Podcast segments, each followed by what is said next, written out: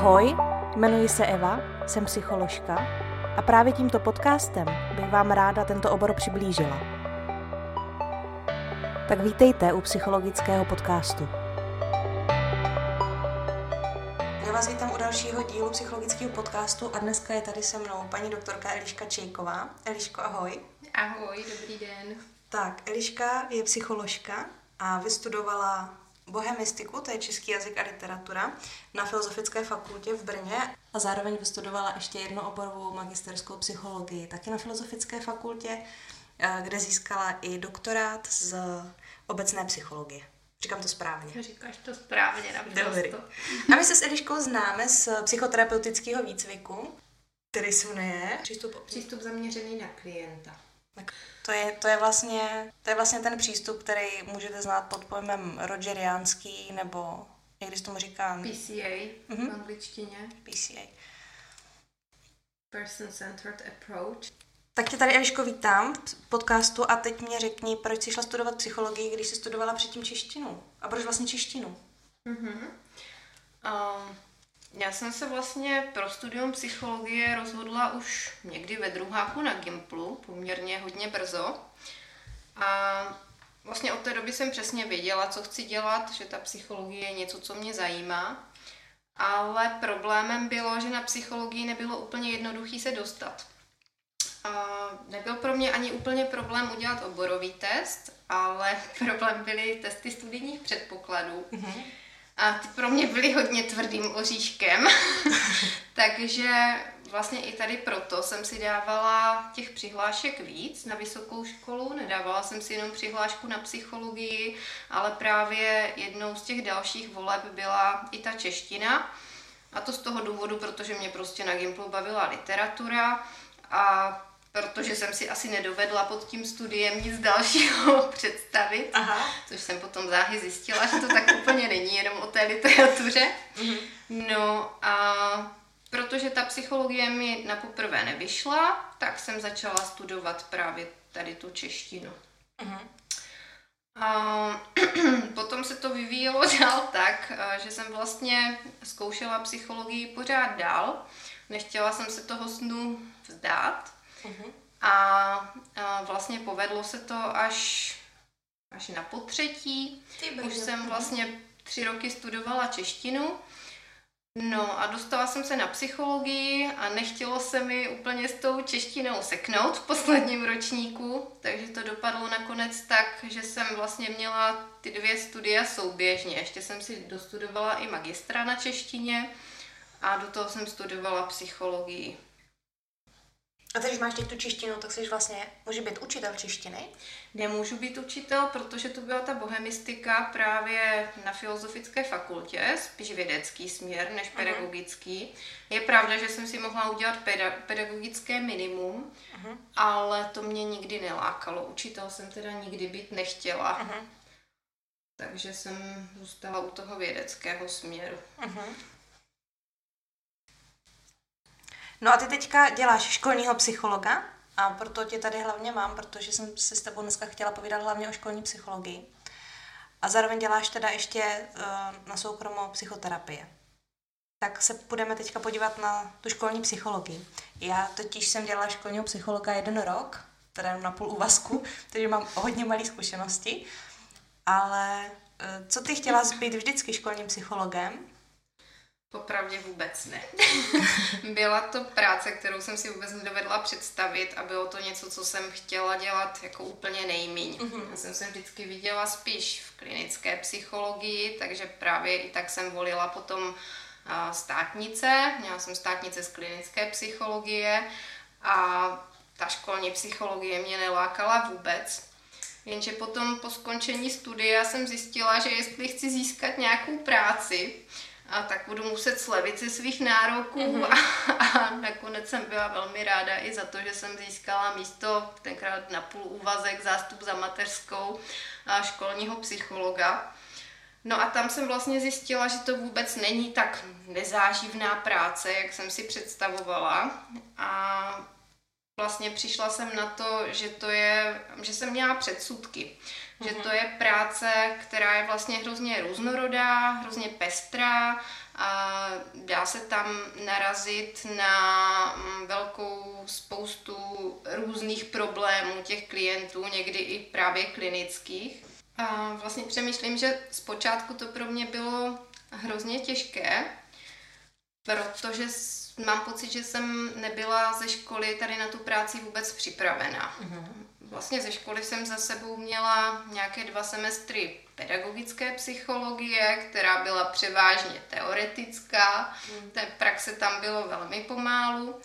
A takže mě třeba hrozně ze začátku zaskočila práce se třídami, se třídními kolektivy, kdy jsem si vlastně já sama musela dohledávat různé hry a aktivity, co tam vlastně s těmi žáky v těch třídách mám dělat.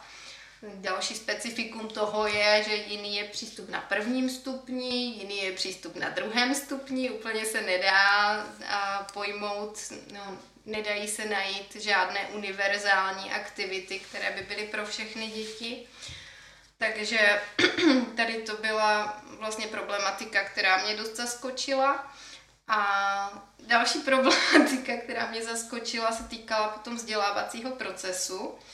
A například určení specifických poruch učení, uh-huh. jako třeba určit dysgrafické písmo, na to jsem vůbec ze školy nebyla připravená. Můžete do toho skočit? Ano. Mě by docela zajímalo, já jsem myslela vždycky, že tohle by měl dělat spíš speciální pedagog. Uh-huh. A Taky si myslím, že by to mělo dělat spíš speciální pedagog.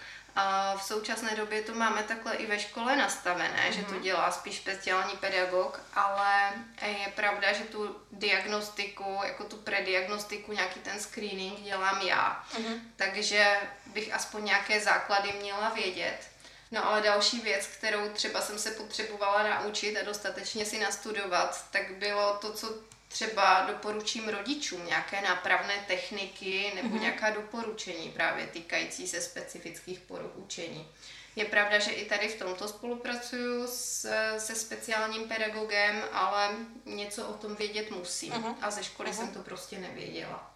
No a co je potřeba k tomu, aby se mohla stát školním psychologem? Bylo potřeba nějaký třeba kurz navíc, nebo je něco, co bys doporučila třeba psychologům, který by chtěli být školním psychologem? Uh-huh.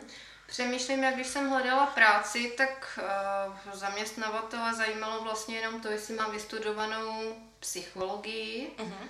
Nejsem si teď vůbec jistá, jestli je potřeba jenom jednooborová, nebo jestli může být, asi může být i, i dvouoborová s uh-huh. něčím v kombinaci psychologie. Nevím taky. A co ještě zaměstnavatele teda dost vyžadovali, tak byl i aspoň započatý výcvik. Jo. Uh-huh. Uh-huh. A nevím, jestli je to tak všude na všech školách, jestli je to pravidlo, ale já jsem se s tím setkala, že to chtěli teda mm. aspoň započatý výcvik. A jinak si myslím, že, že není nic dalšího potřeba, s čím jsem se teď setkala v poslední době. Měla jsem v práci na praxi studenty, kteří si dělali v rámci celoživotního vzdělávání v Olomouci kurz školní psycholog což mm-hmm. mě docela překvapilo, ale nemyslím si, že je to něco, co zaměstnavatel vyloženě vyžaduje, ale je to možná nějaký plusový bod k tomu. Mm, no. Mě, mě teď ještě mm-hmm. napadá, jestli třeba ví o tom, nebo jako myslíš si, že o tom ví zaměstnavatele, že by mohli tohle vyžadovat po psycholozí? Ví to třeba ředitelé škol? Nemyslím si to, že by to nějak plošně věděli, no. Mm-hmm. Možná se s tím potom setkají, když mají nějakého uchazeče o pozici školního psychologa, který to má, tak možná takhle se o tom dozví, ale nemyslím si, že by to věděli. Uh-huh. A ještě, ještě se tam, ty jsi uh, v kontaktu asi s nějakýma dalšíma školními psychologama uh-huh. a mě by zajímalo, jestli jsou školní psychologové i na středních školách, protože nás právě poslouchají, jsem se dívat docela často i středoškoláci. Uh-huh. Uh, vím, že jsou, ale není to tak časté jako na základních školách. Nevím úplně o mnoha. Vím o nějakých středních školách, na kterých mají školní psychologii, ale když takhle přemýšlím o gymnáziích třeba, tak neznám školní psycholožky nebo nějaké kolegy, kteří by dělali na brněnských gymnáziích. Takže Já si myslím, že spíš na základkách, než na mhm. středních školách. Dobře. Já ještě teď trošku teču zpátky k tomu studiu. Ty jsi tam uh, vlastně když studovala ten doktorát, tak ty se i určitě něco učila na Masaryčce. Mm-hmm. Co jsi tam učila? Uh, měla jsem na starosti semináře uh, duševní hygieny Mhm. a potom také částečně semináře právě zabývající se školní psychologií. Myslím přímo školní psychologie se Jo. ten předmět jmenoval, tak v rámci toho jsem měla některé semináře. Mhm. No, to je vlastně všechno, co jsem učila. Jo, ono je to totiž podle mě super, když potom přijde někdo odučit seminář, kde může mluvit o tom, co zná z praxe. No. Mhm. Musím říct, že studentům se to, no aspoň jsem měla takhle pozitivní zpětnou vazbu od nich, že byli vděční za to, že se dozvěděli něco z praxe právě i o té školní psychologii, o které se ve škole v podstatě vůbec nedozvěděli jinak. Moc ne, no, to je, to je pravda, že... A je to taky poměrně nový předmět, je to poslední dva roky, co vím na Filozofické fakultě, že se učí přímo školní psychologie. Já jsem si říkala, že v Praze, třeba kdyby někdo chtěl být školní psycholog, takže v Praze, myslím, jsou na tom líp vybavení, že to mají přímo i na pajdáku, tu psychologii, Mhm. mm-hmm. co nepletu. To, to nevím vůbec. No a byla jsi během studia někde v zahraničí? Nebyla. Mrzí mě to, ale nebyla. A na nějakých konferencích asi. Na konferencích jsem byla, to ano, byla jsem na konferenci v Budapešti, ale že bych byla někde na Erasmu na semestr, to se bohužel nedalo, už vzhledem k tomu, že jsem měla to souběžné studium dvou oborů, tak na to vůbec nebyl prostor. A u doktorátu už jsem potom pracovala, takže to byla zase jako další, to byl další důvod, proč jsem nemohla. No a kdyby jsi mohla vybrat z celého světa, kam bys jela na stáž, vybrala bys si co? Mhm, vybrala bych si Británii. No jo, to máš blízko, že? Mm-hmm. Dobře. Hele, a je třeba něco v té práci, co ti chybí? Nějaký třeba, já nevím, metodický vedení, nebo nějaká atestace, tak jak mají třeba ve zdravotnictví? Je něco, co bys uvítala jako školní psycholog? Mhm. Já musím říct, že mě hrozně moc dal výcvik, který mi jako vlastně pomohl celkově v té práci. Po tom výcviku jsem se začala, začala cítit mnohem jistější v té práci. A další věci, co považuji za hodně přínosné, tak jsou třeba kurzy, různé techniky práce třeba s menšími dětmi na prvním stupni, kde ten rozhovor jako samotný úplně moc nefunguje. A, takže třeba a, kurz herního pískoviště mi přišel velmi přínosný, to teď hodně používám v poslední době a setkává se to s velkým úspěchem i u dětí, No musím a říct. Zkus popsat, eh, protože lidi asi neví moc, jak to vypadá. Jak to vypadá takhle to herní pískoviště nebo ta práce s tím pískovištěm? Mhm. A, tak to pískoviště vypadá trošku jinak než pískoviště, které si obvykle asi představíte. Aha. Takže Je to- promiň, přijde ti, přijde ti nějaký dítě do kanclu mm-hmm. a ty tam máš takový pískoviště. Mhm. Přijde mi většinou dítě do kanceláře a mám tam takový konferenční stolek na kolečkách, z kterého se dá odklopit ta horní deska. A uvnitř toho konferenčního stolku je vlastně malé pískoviště, nevím, jak bych to řekla rozměrově, to 80 krát metr 10 možná, Mhm. teď odhaduju. A v tom pískovišti je takový velmi, velmi jemný písek, který se používá na koupání činčil, takový Jo. velmi příjemný. a vlastně co tam ještě mám, tak takovou velkou prosklenou skříň, ve které je obrovská spousta hraček. Mhm. A vlastně když ke mně to dítě přijde, a tak začínáme tím, že si nějakým způsobem osahá ten písek, a, a pohraje si s ním, zkusí si, jak je to příjemné si do toho písku zabořit. A potom následuje to, že ho dovedu k té skříni, kde má možnost si vybrat, jakékoliv hračky potřebuje a, a vlastně spontánně si začne hrát na tom pískovišti. A já ho většinou, no vždycky ho nechám, aby si tam pohrálo a v podstatě se soustředím jenom na to, abych ho tím nějakým způsobem provázela. Mm. Takže jenom komentuju, co vidím, nějak to podporuju, ale mm. nezasahuju do toho žádným způsobem. Nechávám to vždycky na tom dítěti. Jo, ono to je, mně to vždycky přišlo strašně složitý u práce s dětma, proto jsem se nakonec zvolila práci s dospělýma. Protože s dětma je to hodně přes ty příběhy, přes nějaký právě postavičky nebo, nebo přes nějakou imaginaci a mi to teda osobně přijde docela těžký. Mhm. Není to úplně nejjednodušší, no. rozhodně. A právě proto říkám, že i pro ty menší děti je důležité mít takové ty různé projektivní techniky, což je právě třeba to pískoviště nebo různé kartičky, mm. hodně kreslíme taky. Prostě jiné techniky spíš zaměřené tak hravě, mm. než, než že bychom dělali jako klasický rozhovor.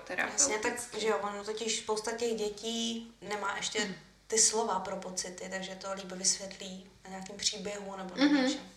Určitě. Ještě něco, co ti tam chybí? Třeba mm-hmm. mhm. atestace, nebo jsi tam třeba sama v té škole? Mm-hmm. To je dobrá otázka a to je skutečně něco, co mi chybí v mé práci, protože školní psycholog je vlastně na tu práci ve škole úplně sám. A jsou i některé školy, kde mají třeba dva psychologi, ale mm. vím, že to je jenom tak jako velmi sporadicky, že těch škol moc takových není. A v tom jsem cítila hlavně ze začátku jako takový velký handicap, že se nemám s kým poradit, že tam nemám žádného staršího, zkušenějšího kolegu, který by mi dokázal poradit. A, takže jsem vlastně na všechno byla v podstatě úplně sama. Připadala jsem si, že jsem hozená do vody a musím plavat a musím si nějakým způsobem poradit, což není úplně na škodu, ale na druhou stranu si myslím, že je fajn mít někoho, kdo má víc zkušeností, které může právě tomu psychologovi předat. Tak jak je to třeba v klinické psychologii, kde v nemocnici. Kde... A i u nás ve vězení to je. Nebo ve vězení. No. Hmm. Tam to je taky. A to je právě, já jsem na to třeba hodně zírala, když eh, jsem byla jako ten školní psycholog, tak to je přesně to, co mě hrozně vadilo že to bylo neorganizované a že vlastně, ono to je docela novinka, ale jako, že jsou školní psychologové, to tady není tak dlouho, jako jsou hmm. psychologové právě třeba v, v nemocnicích. Takže mně někdy přišlo, že občas, když jsem se tak bavila se školníma psychologama, tak eh, jak kdyby ani někteře, někteří uh, ředitelé nevěděli moc, co s tím psychologem, nebo co přesně ta náplň práce, mm-hmm. že to hodně jako prolínalo a ten psycholog najednou měl dělat práci za speciálního pedagoga, nikdo moc nevěděl jako teda co. Mm-hmm. Takže to já jsem třeba viděla jako nevýhodu. Jo, to určitě vidím taky jako velkou nevýhodu. Uh, myslím si, že jako ta náplň školního psychologa není nikde nějak pevně zakotvená, mm. takže se nedá v podstatě vůbec o nic opřít. Mm. A hrozně to záleží na té škole, na řediteli, mm. jak, si, jak si to zvolí a vlastně i jak ten psycholog si to dokáže sám tu svoji pozici nějak obhájit. Mm a vybojovat. No, to není jednoduchý, ale. Není to vůbec jednoduché. No, tak dobře, tak eh, zkus říct teda, co obnáší práce psychologa ve škole? Uh-huh. Co všechno děláš, s kým spolupracuješ, nebo tak jako zkus popsat třeba tvůj den klidně. Uh-huh. Tak, já jak nad tím tak přemýšlím, tak já bych asi práci školního psychologa rozdělila do takových tří oblastí zhruba. Je to jak práce skupinová, tak potom individuální a zvláště diagnostika.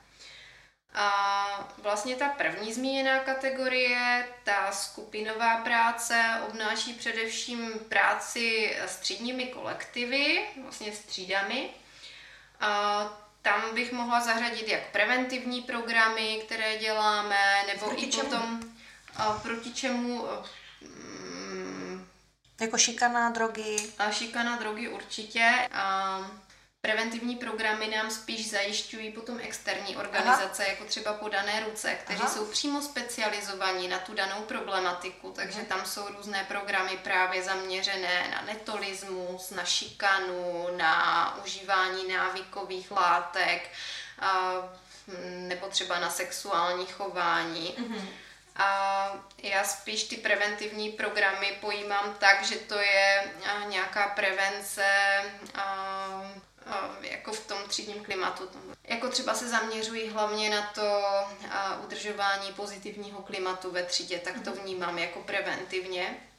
Takže utužování kolektivu v podstatě. Určitě, určitě. Mm. Já, jako v podstatě utužování nějaké dobré atmosféry v té třídě.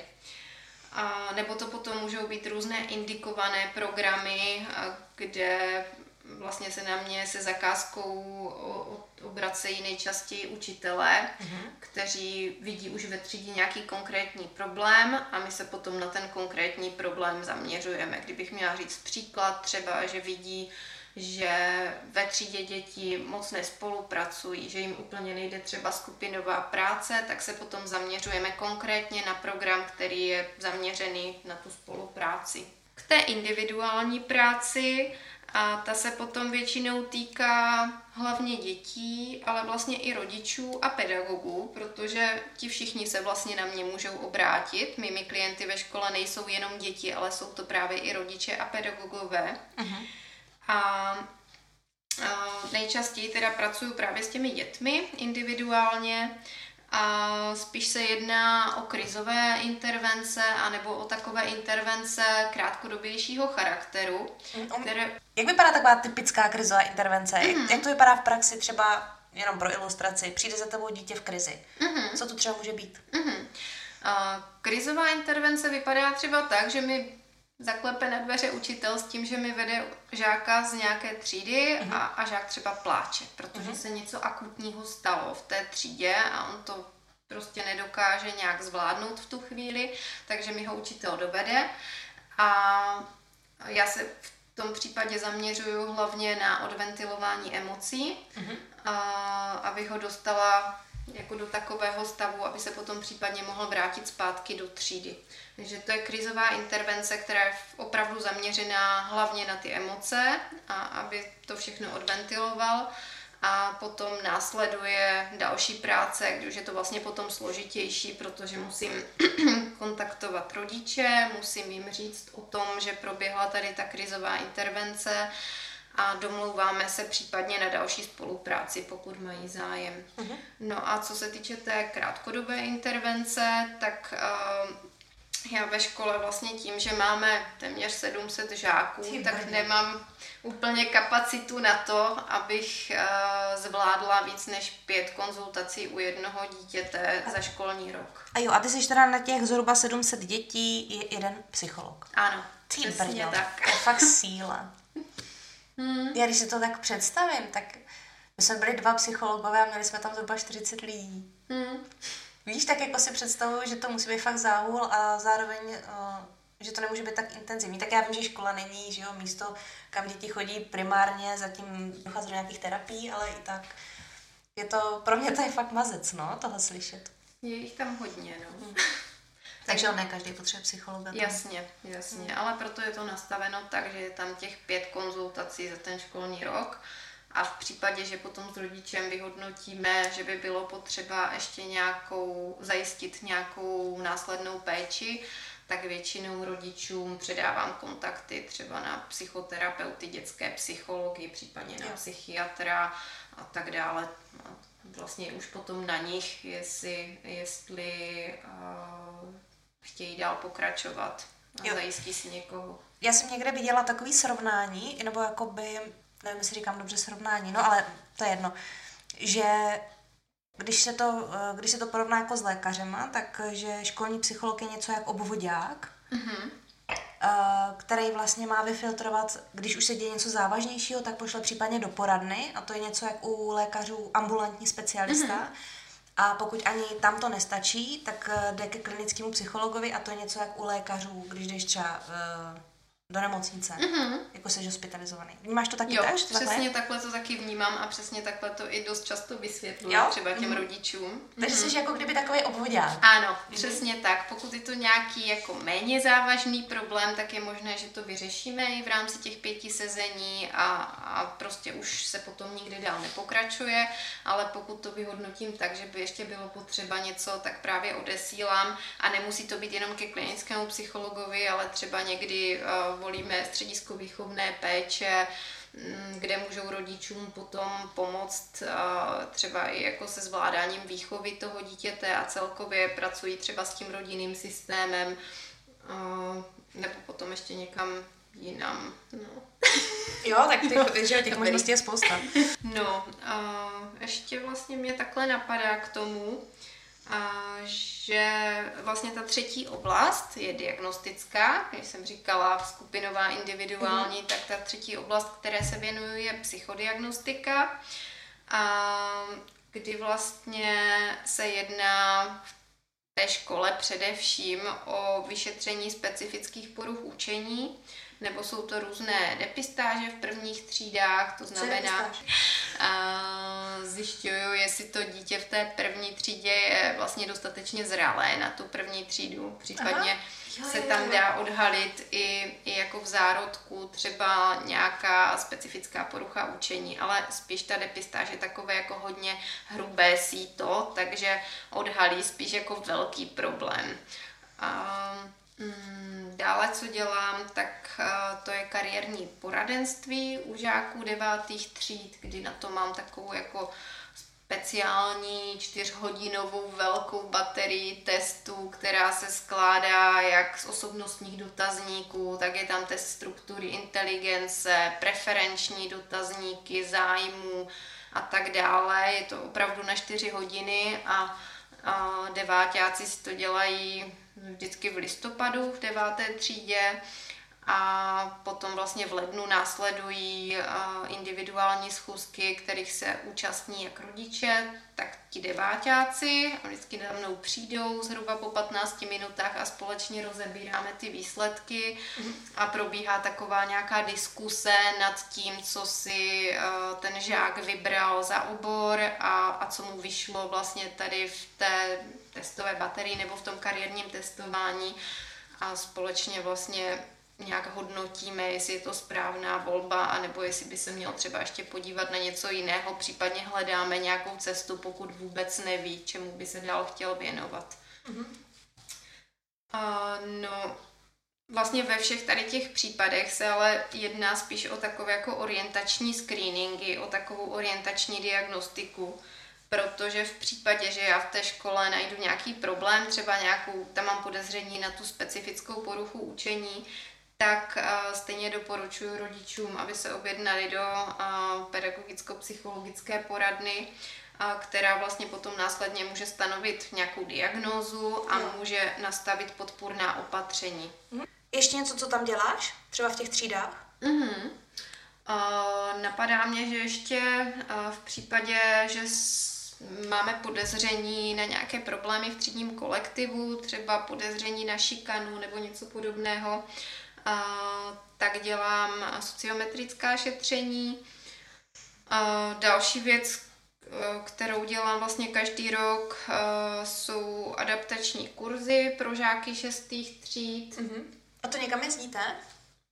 A teď je to trošku složitější. Jasně, Tento no. rok jsme kvůli opatřením a zvolili takovou spíš jako příměstskou variantu, Aha. takže jsme byli i v Bílovicích nad Svitavou a probíhal ten adapták vlastně pro každou třídu na tři dny a s tím, hmm. že chodili žáci přespávat normálně domů, jo. ale v loni jsme byli na tři dny normálně s přespáním s každou třídou.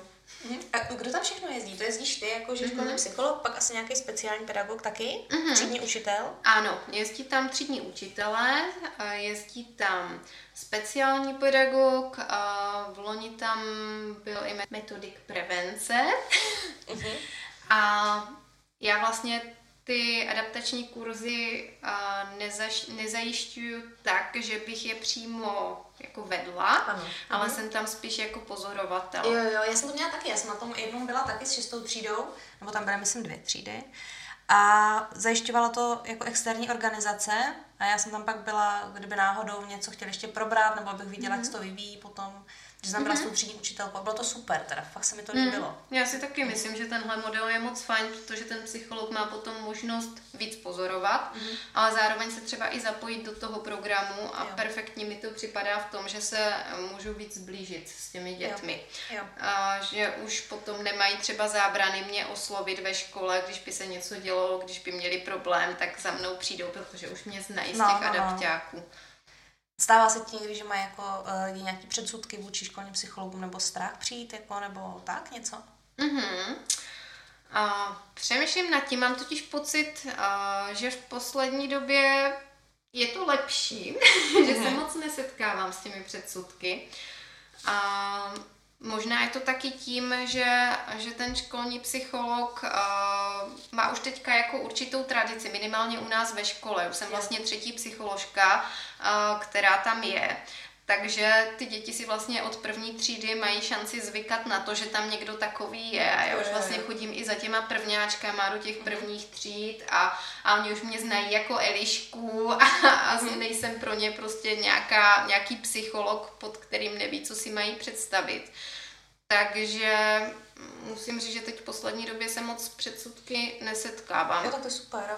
Ani ze strany kolegů třeba, co jsem slyšela od kolegyň psycholožek, mm. tak na některých školách, kde ano. to úplně není zavedená pozice. Ano, mně se to stalo právě. Mně se to stalo uh, a byla to právě taková situace, že jsem si šla podívat na třeba plácnu na holčičku, uh, aby viděla, jak funguje ve třídě během hodiny, protože jsem chtěla vidět, jestli dává pozor, nebo jestli prostě uh, si třeba hodně maluje a proto jí to nejde ta výuka. No a setkala jsem se s takovým nepochopením, jako že ten učitel měl pocit, že ho tam jdu kontrolovat, ale mě ten učitel vlastně ve skutečnosti nezajímá. Jsem se šla fakt podívat jenom, jestli ta holčička se soustředí na to, co má, na tu výuku. No. Hmm. Musím říct, že hmm. tohle se mi jako nestává ve škole moc. Já se stejně vždycky snažím zdůrazňovat, když se jdu podívat takhle na děti, tak se snažím zdůrazňovat ještě těm kolegům, že ne, že nemusí mít strach, mm-hmm. že mi je úplně jedno, co to je za mm-hmm. hodinu, že tam zrovna nemají něco připraveného, že se jdu dívat na dítě. Jasně, já to zase na druhou stranu chápu, jako mě by taky bylo nepříjemné, kdyby někdo přišel najednou, tak já se jdu podívat, co tady děláte v těch terapiích. Jasně, jasně. jo, takže jako já tomu rozumím, no, mm-hmm. že, mhm. že prostě jim to bylo nepříjemné, určitě.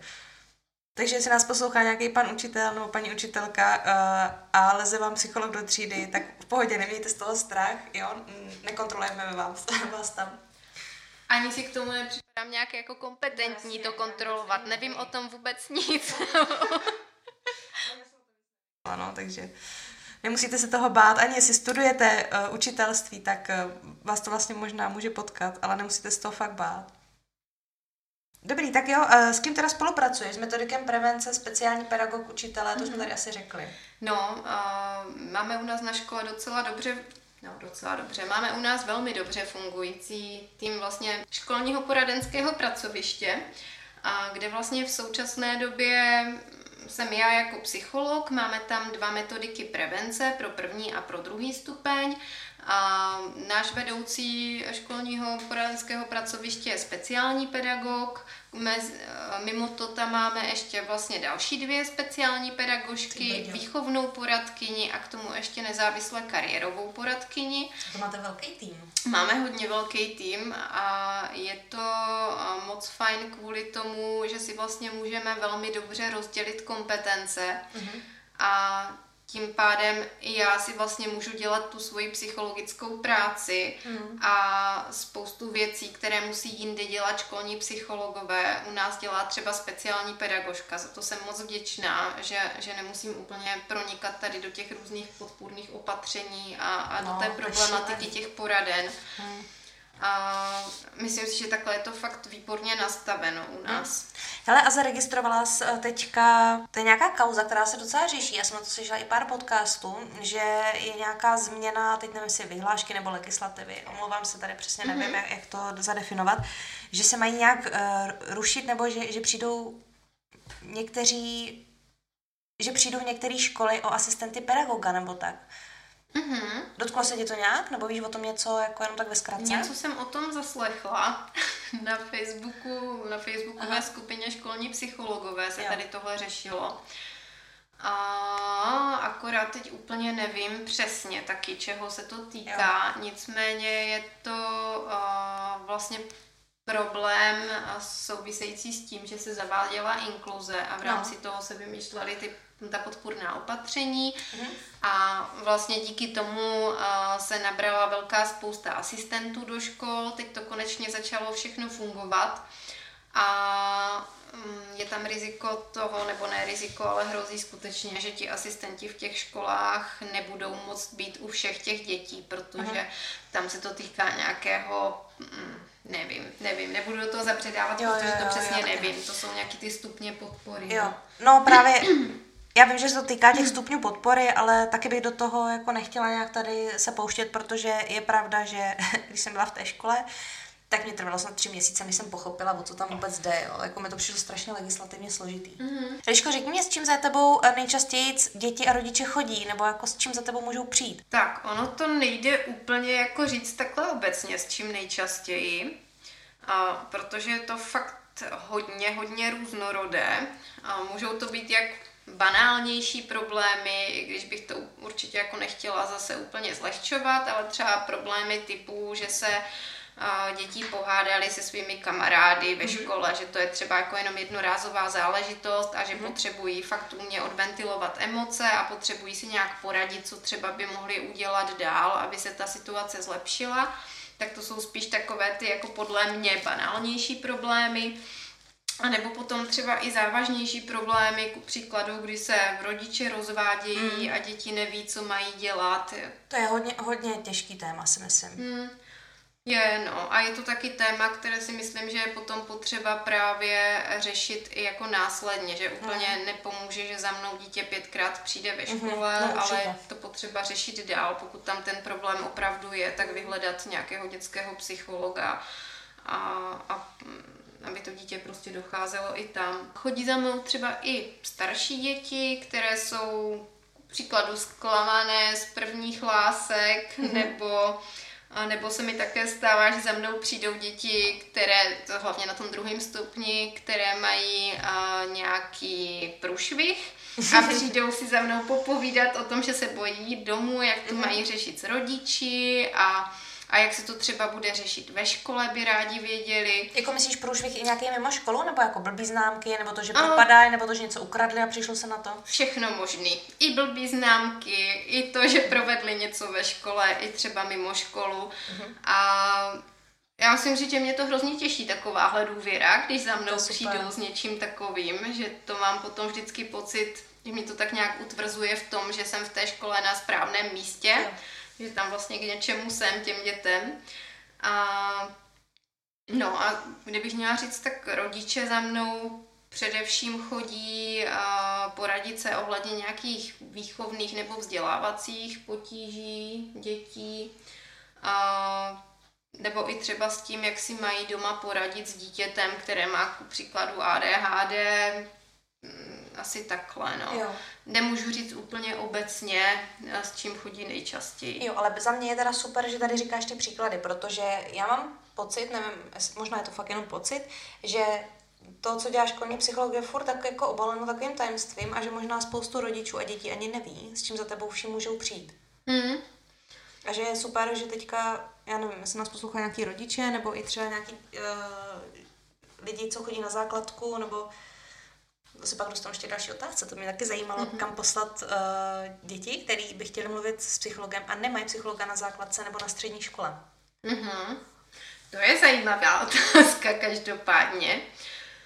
Mm, a já si myslím, že by se mohli obrátit na nějakou linku důvěry. Aha, doporučila bys teda jako, ať si zavolat. Asi ano, no. Hm, dobrý, tak já vám tady zkusím nějaký potom dát do popisku, kdybyste chtěli mluvit s psychologem a nemáte školního psychologa ve škole, tak já vám dám do popisku nějaký odkaz, platí to i pro rodiče a můžete se na to pak podívat. Hmm. Případně, pokud je třeba nějaký závažnější problém, tak uh, třeba krizové centrum pro děti a dospívající, uh, pokud vím, tak mají dokonce i facebookové stránky, mm-hmm. nebo nejsem si teď úplně jistá, ale vím, že se o tom nějak jednalo, takže asi i takovéhle možnosti jsou se třeba někam ozvat na nějaký chat nebo mm-hmm. přes Messenger. Jo, jo, jo. Bych musela zjistit, nevím takhle přesně. Jo, tak můžeme to pak dát, eh, já to potom dám do popisku, mm-hmm. jestli máš nějaký odkaz, mm-hmm. tak vám pak mm-hmm. dát. No. Za mě bylo teda vždycky nejtěžší, fakt ty rozvody, to mě vždycky tak jako, pro mě to bylo nejnáročnější asi, no. Já jsem teda nemám takovou zkušenost, jsem to dělala chvilku, ale mm-hmm to pro mě bylo těž, nejtěžší jako tohle. Mm, no, pro mě je to určitě taky těžké, hlavně ten pocit, že tam se to úplně nedá ovlivnit. Já můžu mm. pomoct tomu dítěti mm. tak, že, že mu poskytnu bezpečný prostor na to, aby si povykládalo se mnou. A... Že jsem jako občas viděla třeba, že mě to překvapilo, jakou to může mít sílu, že prostě fakt jako jak moc třeba tatínka mrzelo to, jak toto dítě prožívá, že prostě ten tatínek fakt úplně měl jako na krajičku a bylo mi to jako líto, no. Mm-hmm. No, já se jako dost často setkávám i s tím, že ti rodiče se prostě nedokáží domluvit mm. spolu, hází ano. si klacky pod nohy to druhá věc, no. a špiní jeden druhého a, a je jim v podstatě úplně, není jim to jedno, ale asi to nevnímají, mm-hmm. že, že to dítě mm-hmm. to v tom prostě, že se v tomto dítě plácá a, a že to pro ně prostě není dobré. Jo. Hele, je třeba něco, kdybys teďka uh, mohla doporučit něco rodičům, mm-hmm. který se rozvádí? Mm. Určitě bych jim doporučila, aby se za každou cenu snažili spolu nějak konstruktivně komunikovat a aby si nedělali na schvály, protože to většinou potom odnese to dítě, které za to vůbec nemůže. A, a má radou ty rodiče. Přesně tak. Hmm. No. Jako je fakt, že to, to jsem právě viděla párkrát, jak to dítě nedrtilo ten rozvod, ale jako drtilo to, že jeden rodič háže, háže špínu na toho druhého a obráceně. Hmm. Znám i spoustu příkladů zase rodičů, kteří jsou sice rozvedení, ale dokážou spolu úplně normálně hmm. fungovat. A ty, dítě, ty, ty děti jsou v tom úplně v pohodě. To prostě zvládají, třeba střídavou péči, ale vždycky hmm. to strašně záleží na těch rodičích, jak to pojmou, celý ten rozvod a celou tu potom následnou komunikaci a tu péči o ty děti. Dobrý, bavíme se o dětech a rodičích a ty pracuješ i s učiteli, že? Mhm, i učitelé jsou vlastně moji klienti ve škole. Čím za tebou může přijít učitel? Učitel ze mnou může přijít v podstatě s čímkoliv. A... Jako i s něčím, co se třeba vůbec netýká Určitě. I, I jako s osobním problémem. I, i a to můžou i ty děti a rodiče taky, jako s něčím, co se netýká školy. Ano, mhm. přesně tak. A rodič, rodiče, učitelé za mnou asi nejčastěji chodí právě pro radu, jak přistupovat jako k určitým žákům s různými potížemi, s různými těmi podpůrnými opatřeními, jak to můžou uchopit ta podpůrná opatření, jak se třeba uh, chovat k žákovi, který má, jak se říká, ADHD, nebo třeba má dyslexii, dysgrafii, jakým mm-hmm. způsobem s ním pracovat. Mm-hmm. No, ale i ty osobní problémy se sem tam objevují, že přijdou i s tím.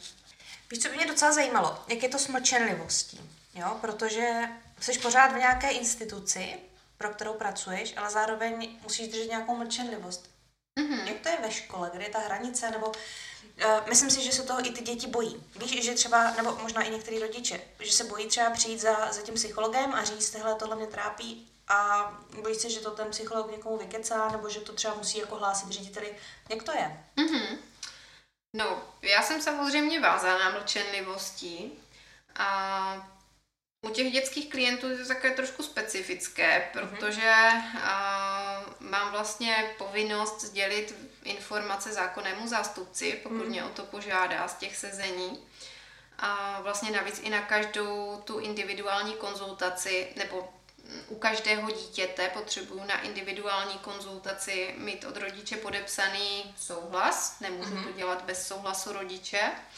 A dělám to tak, že vlastně tomu dítěti na rovinu na začátku sdělím, že e, rodič má nárok tady na ty informace a že pokud to po mně bude chtít, tak toho rodiče budu informovat.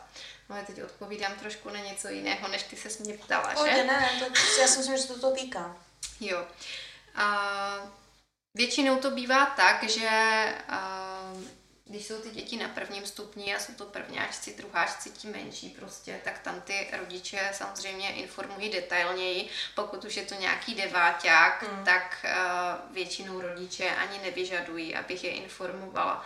Mm. Tam opravdu potom informuji jenom v závažných případech, pokud mám podezření uh, na něco, ku příkladu, že se to dítě sebe poškozuje nebo um, že se sebe poškozuje, tak potom v tom případě informuju toho rodiče hned, ale jinak je to spíš na bázi už takového dospělého klienta, že tam řešíme nějaké ty problémy a rodiče většinou nevyžadují, abych jim podrobně říkala, vlastně skoro vůbec, abych jim říkala, o čem se tam bavíme.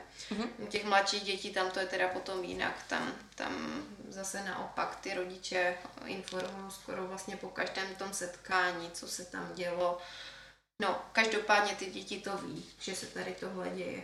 No, mi přijde zase fér jim to říct, uh-huh. že mhm. ti rodiče se o tom dozví, co se bude na těch uh, konzultacích dít. A ještě by mě zajímalo, ty, když třeba jako něco probíráš s tím dítětem a řekneš tomu dítěti, já to musím říct tvému zákonnému zástupci, uh-huh. tedy mámě třeba, nebo tátovi, nebo uh-huh.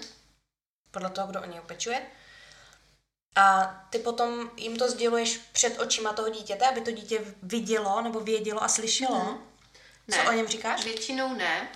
A i když i tohle už se mi stalo. To se teda jednalo o závažnější věc, to bylo mm-hmm. právě to sebepoškozování. A tenkrát to dítě nechtělo, abych to řekla mamince sama, tak jsme se domluvali na tom, že to mhm. řekneme mm. společně. Takže v tu chvíli jsem si zavolala vlastně maminku do školy a společně jsme s tím dítětem sdělili, že, že se teda tam děje tady toto, že se řeže. Ale jinak to dělám tak, že těm rodičům volám a, a to dítě u toho není. Mm. Jako většinou s tím, nebo většinou nikdy s tím zatím nebyl problém. Yeah. No, tak to jsou rodiče, ale když za tebou přijde dítě, ví to učitel, nebo vlastně teď mě napadá, když to dítě za tebou přijde třeba jako v době vyučování, tak ten učitel to asi ví, že mm-hmm. nebo jak to teda je? Jo, když je to v době vyučování, tak to určitě učitel musí vědět a většinou je to tak, že to dítě to jako rovnou řekne tomu učiteli, že chce jít za mnou mm-hmm. a buď ho tam dovede asistent, nebo když je starší, tak přijde samo, nebo někdy ho dovede právě i ten učitel ale jinak, když je to uh, konzultace, která jde vlastně nezávisle nějak na té škole nebo na tom učiteli, a tak potom je to zase na tom rodiči, jestli chce, aby ty informace z těch konzultací byly sdělovány a i ve škole tomu učiteli. Uh-huh. Takže to vždycky záleží na domluvě, já to mám ošetřeno i v tom individuálním souhlasu, speciálním odstavcem, který když rodiče podepíšou, tak vlastně souhlasí s tím, že já tomu učiteli sdělím nějaké informace, které se týkají toho učebního procesu, prostě té školy. Jo, takže se může stát, že dítě za tebou přijde, využije tvoje služby, ví to rodič, ale učitel do toho netáháš, protože s tím rodič nesouhlasí. I to Přesně se může stát. tak, i to se může stát a stává se to. Mm. Mám takové děti, které si třeba ani rodiče, ani ty děti si vyloženě nepřejí, aby to někdo věděl, jo. ani učitelé, ani spolužáci, takže mm. i takhle to klidně může fungovat. Mm. No a ty máš v té škole taky specifikum, tak tam je i Montessori, že? Mm-hmm. U nás ve škole máme jako Montessori část, vlastně jsou tam třídy od první až po devátou. Mm. Vidíš tam třeba nějaký rozdíl u, u těch dětí z pohledu psychologa? Mm-hmm. Nebo mm, vidíš nějaký rozdíl podle toho, v jakém systému, vzdělávacím systému to dítě vyroste? Mm-hmm. Já musím říct, že jako psycholog v tom vidím největší rozdíl tehdy, když přijdu do té třídy dělat nějaký program. Mm-hmm. Zatímco když přijdu No, když přijdu do Montessori třídy, tak uh, vidím, že ty děti jsou už od první třídy mnohem více jako zvyklé na samostatnost, pracují mnohem víc samostatně uh, a nemají vůbec problém vyjádřit svůj názor. Mm-hmm. Jsou tak jako víc zvyklé na to, že pracují v komunitním kruhu hodně, diskutují, navzájem se poslouchají, takže tady v tomto je určitě velký rozdíl od toho, jako běžného vzdělávacího systému. I když i tam musím říct, že, že skoro ve všech třídách jsou děti zvyklé na ten komunitní kruh. Mm-hmm. Ale vidím rozdíl v tom, jak jsou třeba zvyklé se navzájem poslouchat a, a vyjadřovat svůj názor. Mm-hmm. To je v Montessori výraznější určitě. Eliško, jak zvládáte koronu ve školství? Protože všechno zavřený. Jako musím říct, že jsem že naše škola je na to docela dobře připravená. Se na to vedení fakt připravovalo předem, takže my máme v současné době ten systém zavedený tak, že děti jsou fakt jako připravený na online výuku. Mm-hmm. A myslím, že to takhle jako funguje. I dokonce já dělám teda online konzultace. Mm-hmm, já jsem pracuji v online režimu celkově. A jak to jako vypadá? Oni se ti, oni se ti nahlásí mailem nebo něco a tím pak voláš přes Skype nebo jak? Mm-hmm. Ne přes Skype, ale máme všichni Google účty právě uh. ve škole, to se tak jako nově zavedlo i tady kvůli tomu online režimu. A, takže já si vlastně tvořím a, v rámci toho mýtu v kalendáři schůzky a, s dětma a Musím říct, že to probíhá takhle jenom na druhém stupni, teda ty konzultace, jo. protože, jak jsem říkala, na prvním stupni je ta práce s dětmi taková specifická a tam mhm. by to asi úplně nefungovalo, takže to spíš funguje pro rodiče, jako v rámci poradenství. A, ale z žáky druhého stupně se dají úplně v pohodě dělat ty mhm. online konzultace i s videem normálně. A teď třeba připravuju i to, že chci dělat částečně kariérové poradenství, protože mám dva dotazníky, které se vlastně dají udělat i online v rámci té testové baterie. Takže příští týden aktuálně chystáme, že to udělám z deváťáky. A další věc, co, co chystám, je třeba online setkání žákovského parlamentu. Jo, máte to, ten žákovský parlament. Ano, bude to úplná premiéra příští týden, tak jsem na to moc zvědavá, i kolik dětí se přihlásí. Takže v celku se to jako takhle dá, je to sice složitější, a nedovedu si teda vůbec představit, že by to takhle mělo fungovat dlouhodobě, ale v rámci možností si myslím, že se to docela dá. Uh-huh. My už jsme to trochu naťukli, ale jak to probíhá, když má někdo nějaký problém a ty na něj nemáš kapacitu, anebo na něj nemáš kompetence jako školní psycholog, tak eh, jak nebo kam se dá ten klient eh, předat do specializované péče? A ještě k tomu mám jednu pak takovou podotázku. Uh-huh. Na to se ti zeptám za chvilku. No, uh, to už tady zaznělo víckrát, těch pět konzultací, mm-hmm. které mám pro dítě a kam potom teda předávám, tak já doporučuji externí odborníky.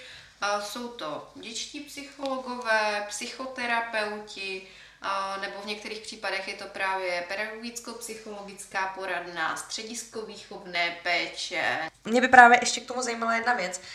Jsou čekací lhuty a ty jsi jako ve velkém městě v Brně, takže Tady to asi nebude taková jako hrůza jak v menších městech, ale když potřebuješ někoho poslat eh, za klinickým dětským psychologem nebo dětským psychiatrem, jsou tam čekací lhuty fakt tak strašně dlouhý? Jsou. Rozhodně jsou.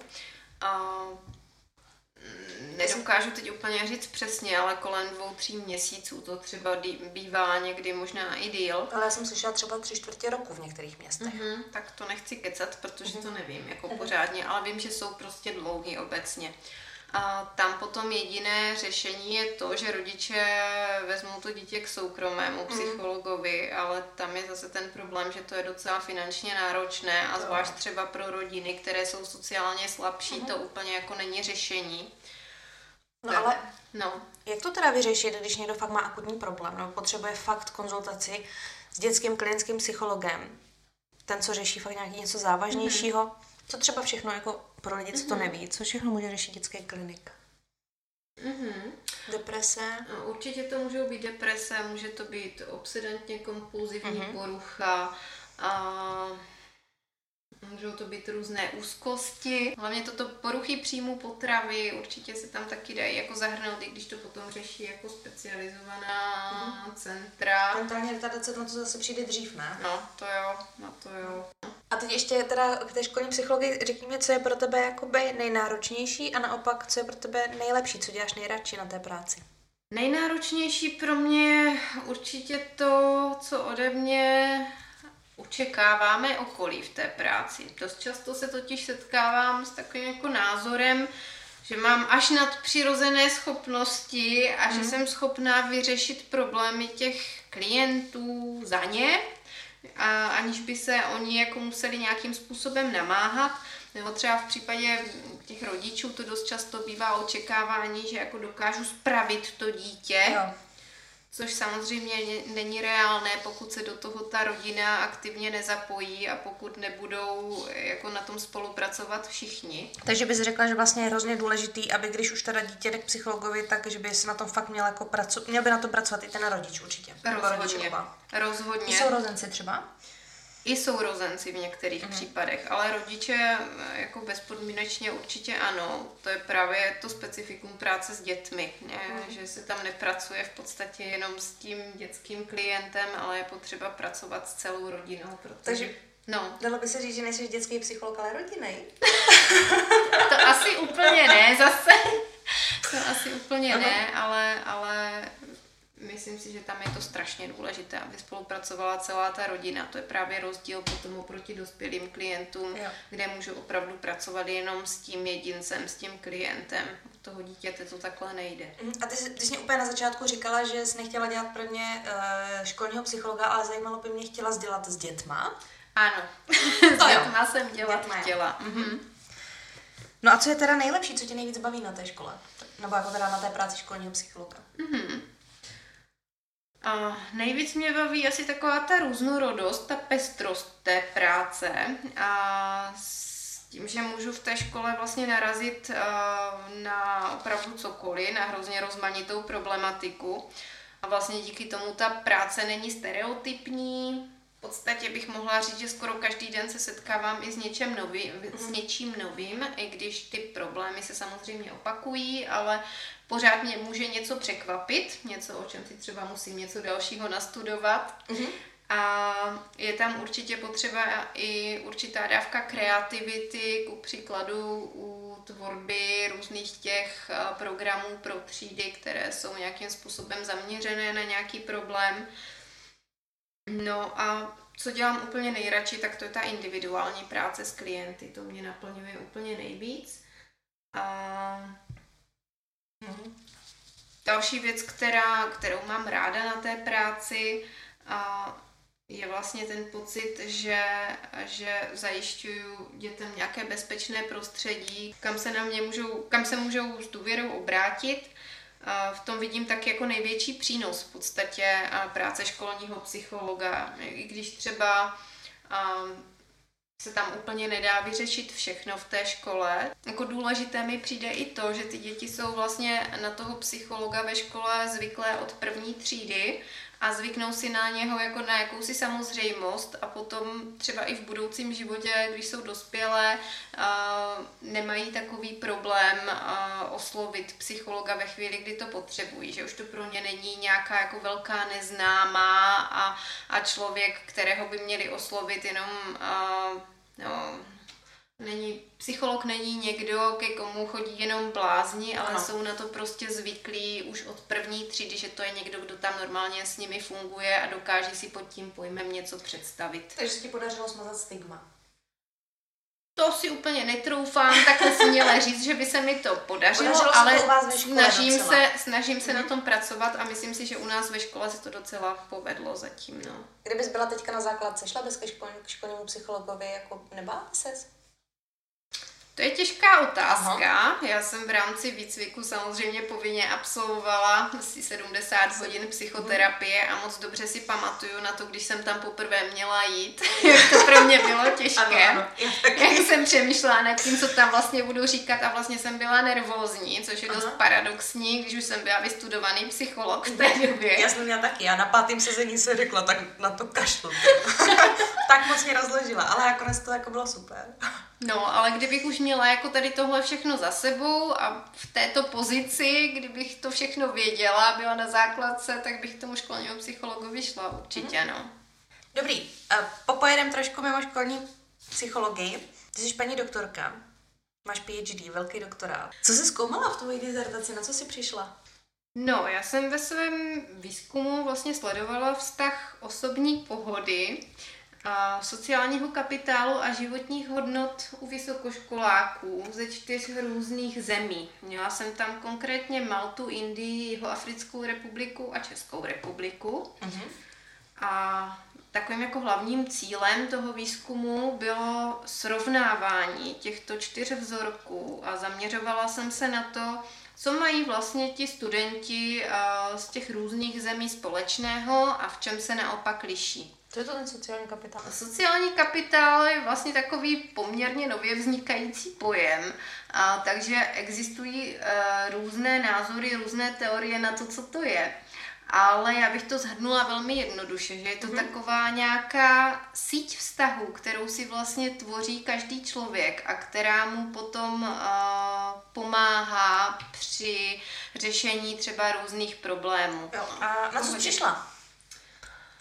Uh, no, těch výsledků tam bylo velké množství, vzhledem k tomu, že to byl docela rozsáhlý mm. výzkum, takže je teď pro mě docela těžké říct nějaké jako obecné výsledky, ale pokusím se o to. Nebo zkus vypíchnout, co třeba tebe zaujalo na, těch, mm-hmm. na těch výsledcích. Myslím si, že docela důležité je to, že se mi povedlo prokázat, že vlastně navzdory současným globalizačním vlivům uh, si jednotlivé uh, vzorky, vlastně ti jednotliví studenti z těch zemí stále zachovávají nějaké svoje specifické odlišnosti. Mm-hmm. A konkrétně se to ukázalo v podobě hodnot, které jsou pro ně důležité a které se vlastně podílejí na jejich osobní pohodě.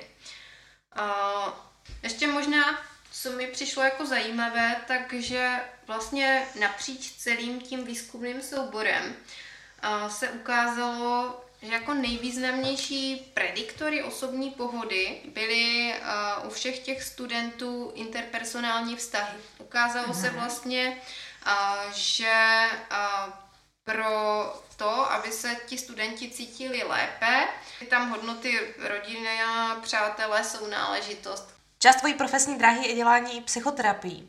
Bereš i děti do psychoterapie? Beru i děti, ale musím říct, že v té soukromé praxi mám převahu dospělých klientů. Mm-hmm. Je pravda, že se teď teprve jako rozjíždím od ledna, takže ani ta korona krize tomu úplně moc no, nepomohla. No, ale převážně už vlastně od výcviku mám dospělé klienty, ale nebráním se ani dětem, beru do terapie určitě i děti. Bereš i zahraniční, jakože anglicky mluvící klienty? Mhm, beru i zahraniční klienty. Super. Mám i takové klienty. A specializuješ se na něco v té terapii? Uh, zatím se nějak nespecializuju, nebo nedá se to říct, že bych se nějakým způsobem specializovala, uh, protože si myslím, že ten uh, terapeutický směr, který mám, je docela univerzální. Mm-hmm. A v podstatě beru takhle všechny klienty. A nicméně pokud vidím například u klienta nějaký problém, s kterým si třeba nedokážu poradit, nebo to je problém, který přesahuje spíše jako do psychiatrie a, mm-hmm. a vidím, že vyžaduje nějakou medikaci, tak toho klienta potom jako odesílám jinam. Doporučuji mm-hmm. mu, aby, aby se obrátil na nějakého jiného odborníka. A chtěla by se na něco specializovat do budoucna? Zatím jsem o tom nepřemýšlela. Tak jo, a úplně na závěr si zeptám. Jaká knížka z psychologie tě hodně ovlivnila? Přemýšlím nad tím, že profesně mě určitě hodně ovlivnily knížky Karla Rogerse, které Jasně. jsem musela přečíst v rámci výcviku, a, takže to jako určitě mě ovlivnilo hodně. Ale když bych měla říct nějakou takovou zásadní knížku, a, tak si vzpomínám, že to vlastně byla paradoxně knížka, která je spíš taková popularizační. A byla to knížka Záhady experimentální psychologie Aha. od Denis Kamincové. A to vlastně kvůli tomu, že to byla knížka, kterou jsem četla někdy ve svých 16 letech, zhruba v tom druháku na Gimplu. A po přečtení tady té knížky jsem přesně věděla, co chci dělat, že to je ta psychologie, jo, že je to něco, co mě hrozně zajímá. Ty jo. V tomhle směru mě teda ovlivnila hodně, protože mě vlastně přivedla k té psychologii. No, to bylo dobré. Kdy různý ty myši a ty pokusy a jak člověk myslí a mhm. podobně. To je zajímavé, že, že tě ovlivnilo, jak se říká, záhady experimentální psychologie. Mm-hmm. Že zrovna vybrala směr PCA. Mm, mm. To je, no. to je úplný opak. tak se pomalu blížíme ke konci a mě by ještě zajímalo, je nějaký sen v psychologii, co by se chtěla splnit? Profesní? Sen v psychologii, mým snem bylo vždycky být Zpočátku to teda byla ta klinická psychologie, od toho mm. jsem postupně tak nějak upustila, protože už se mi úplně asi teď nechce dělat atestace a tak dále. Takže od té doby, co jsem ve výcviku, nebo co jsem začala dělat výcvik, a je mým snem mít svoji soukromou terapeutickou praxi. A to je vlastně no. něco, co, co jsem si teď, žít? ano, co jsem si teď tak částečně splnila, nebo si začínám plnit. Mm-hmm. A je to něco, co mě jako hodně naplňuje. I vedle té práce v té škole s dětmi, tak i pracovat s těmi dospělými klienty v terapeutickým způsobem je pro mě hodně naplňující. Mm. Jako je pravda, že kdybych měla někoho blízkého poslat k terapeutovi, tak ho pošlu k tobě, už ti věřím. Díky za důvěru.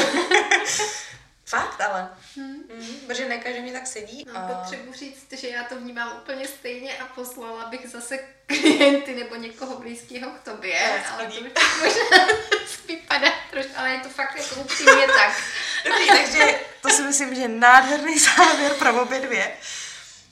A pokud byste chtěli uh, třeba, pokud byste zháněli nějakého psychoterapeuta, tak já vám dám ještě do popisku odkaz na Eliščiny webové stránky, můžete se na to podívat. A já teda, Eliško, moc děkuji, že jsi byla hostem mého podcastu dneska. Já taky moc děkuji za rozhovor. A vy se mějte krásný zdarec. Naschledanou, ahoj.